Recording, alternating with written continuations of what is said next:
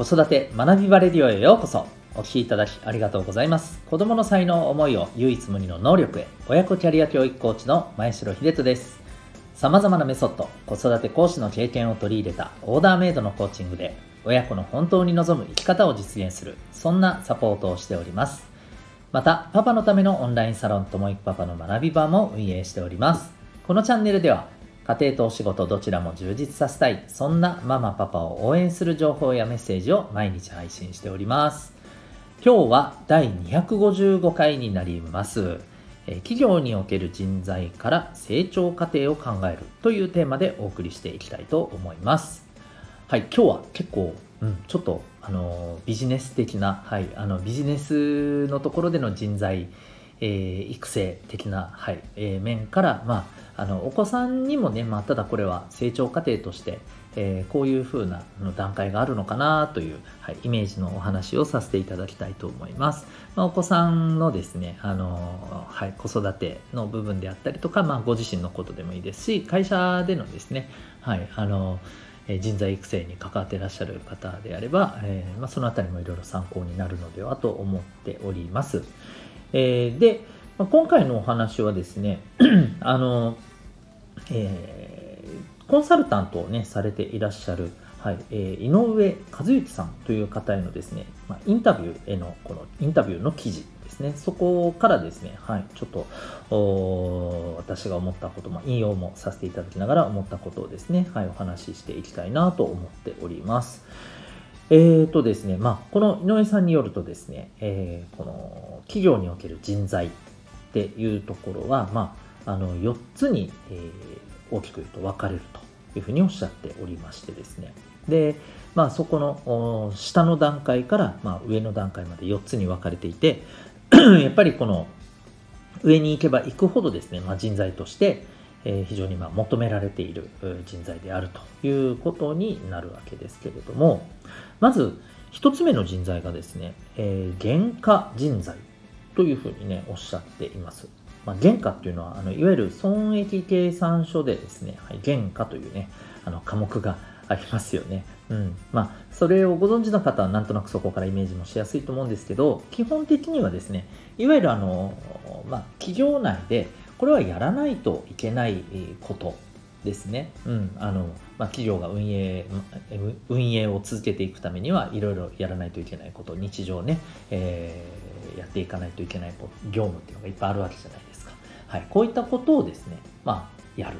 つまり、まあ、必要なことを、言われたことを、まあ、あの、作業、業務をこなす、こなせる人。これが原価人材。はい、というふうに、えーはい、言われているということですね。うん、で、えーとまあ、こういうあのお仕事って、えー、もちろんね会社にとっては必要な仕事であることは間違いないんですけれども一方でやっぱりこれから先その例えば AI の、ね、普及などもあったりあるいは、えーとまあ、同じこのこういった業務っていわばできる限り安くそして手早く終わらせられるっていうことが求められるんですよね。そうするとまあね AI にさせていった方がもういいよねっていうことだったりあるいは、えーと、もっとまああの安くお願いできるところにやっちゃった方がいいよねっていうことで例えば外注でねこの業務はもうやってもらったりっていうふうに、えー、なっていく可能性が大きい業務ですので、えー、まあ、原価人材であるとこれは正直仕事がなくなってしまうよというあの部分になりますよね。なのでそこからじゃあ成長する必要があると。で、次の2段階目のところがですね、販売管理費人材というふうにおっしゃっています。これはいわゆるですね、営業だったりとかですね、はい。まあ、いわば、あの、企業が、えー、収入、売上をですね、出していくための業務に関わっている方ということになります。で、えー、もちろんですね、そこでは、やっぱりそれなりの創意工夫っていう部分が必要になってきますよね。ただ、あの、それこそ言われたことだけをやっていても、ね、えー、やっぱりこう営業で業績を上げるっていうのはなかなか難しいわけですから、えー、マーケティングだったりですね、こういったことを学びながら、いかにして、えーまあ、売り上げを上げていくか。そして、えーまあ、会社のねあの収入を上げていくかというところを考えていく。そして行動していく。そんな、まあ、人材になってきます。で、えー、ただですね、えこちらもですねまああのどういうふうに、まあ、工夫をするか、まあ、どんな業態、えー、どんな商品サービスを取り扱っているかにもよるとは思うんですけれどもやっぱりこの辺りもですねはいあのやっぱり AI にとって変わられたり、まあ、今後していくんじゃないかというふうに言われてるね部分でもあるらしいんですよね。まあちょっとした工夫だったら要するにあのねやっぱりディープラーニングができる AI が、まあ、そのうちあのできるようになっちゃうだろうとでで AI の方がより早くね、えー、疲れもしませんしね。効率よくやっていくということになっていくのではないか。そんな風に言われています。でそこでさらにじゃあ一段上に上がっていくともうこちらはいわゆる企業内の職会でいうとやっぱり部長クラス以上になってくるんですけれども投資科目人材というふうに言われています。これはいわゆるですねまあ、あのまず問題提起ができるというところですよね。何が今必要とされてるか何が問題なのか。じゃあそのために、えー、こういったことをやっていく必要がこういうプロジェクトを起こしていって、えー、こういう商品開発をしていって、えー、売り上げにつなげていけばいいのではないか。こういったことを、まあ、想像クリエイティブ構築していくっていうものが求められる。そんな人材ですね。そういうことがまあできる。人材ということになります。はい、いわゆるあのプロジェクトマネージメントという、はいあのところが、まあ、できる立場の方ですね。はい、リーダー、リーダーとしてのまあ人材だったりね、そういったところになっていきます。まあ、こちらはやっぱりね、もう求められるところになってきますよね。で特にやっぱりこうね、安穏としてるのではなくて、まあ、今何が求められているのか、うん、何が問題なのかということに常にアンテナをやっぱり立てているっていうことがね重要なんではないかというところですよね。そして最後の4段階目、え、これはですねいわゆる事業利益連動型報酬人材というふうに名付けられていて長いですね。はいまあ、いわゆるですねこれは事業がもたらした利益のあのそこからの、まあ、報酬でもって、えー、はい。まああのね、食いぶちを得ていくという人材。すなわちあの事業をもうしっかり回していかないと、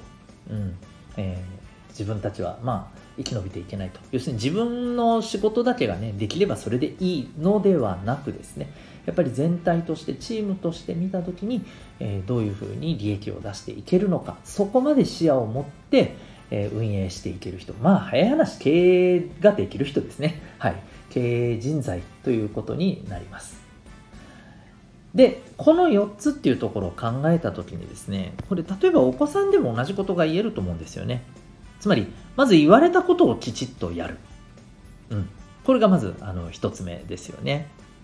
でそこからじゃあ言われたことをただやるのではなく、えー、もう少しうまくもう少し早く楽にね、こなしていくためにはどうすればいいのかっていうのを考えて工夫していく。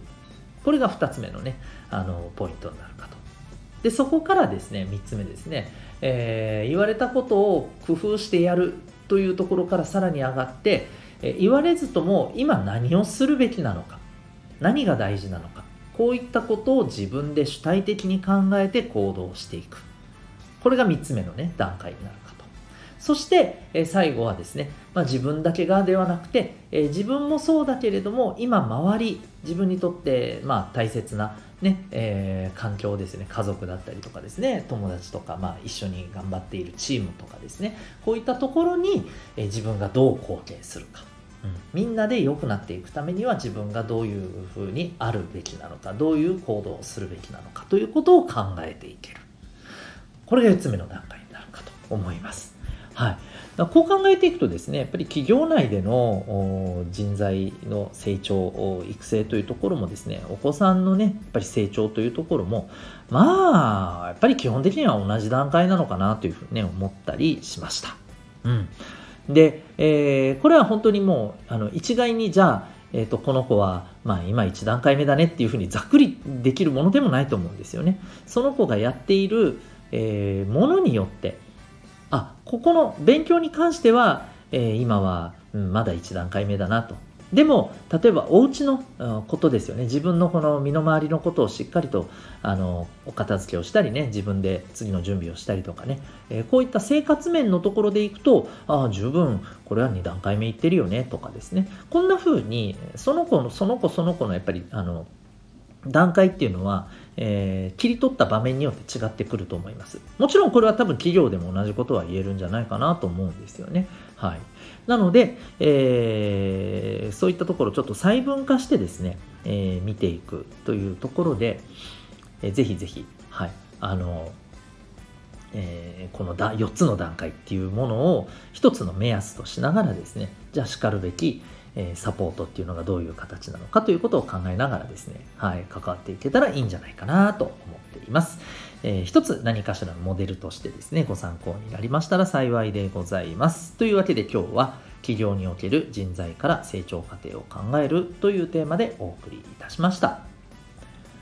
最後にお知らせでございます。えー、私が運営しておりますお父さんのためのオンラインサロンともいくパパの学び場というものがございます。えー、リンクの方があのこの放送の説明欄にありますので興味がある方は覗いてみてください、えー、オンラインでの懇親会や勉強会またあの毎日聞けるこのラジオが、えー、さらにこのサロンメンバーさんのみにしか、え聞けない、はい、限定放送会というのも実は毎日あります。なのでサロンメンバーさんであれば、え毎日、え2本ですねこの子育てやパートナーシップ、はい、キャリアに関するですね、様々なお役立ちいただけるような、え情報、知識などをですね、はい、お聞きすることが、え2つお聞きすることができます。はい。え、そんなですね、え、オンラインサロンでございます。興味がある方は覗いてみてください。また、あの、指紋を見ることで、えー、お子さんそして、えー、あなたの生まれ持った特性才能というものを簡単かつ科学的に分析できるメソッドがございます。こちらの方もですね、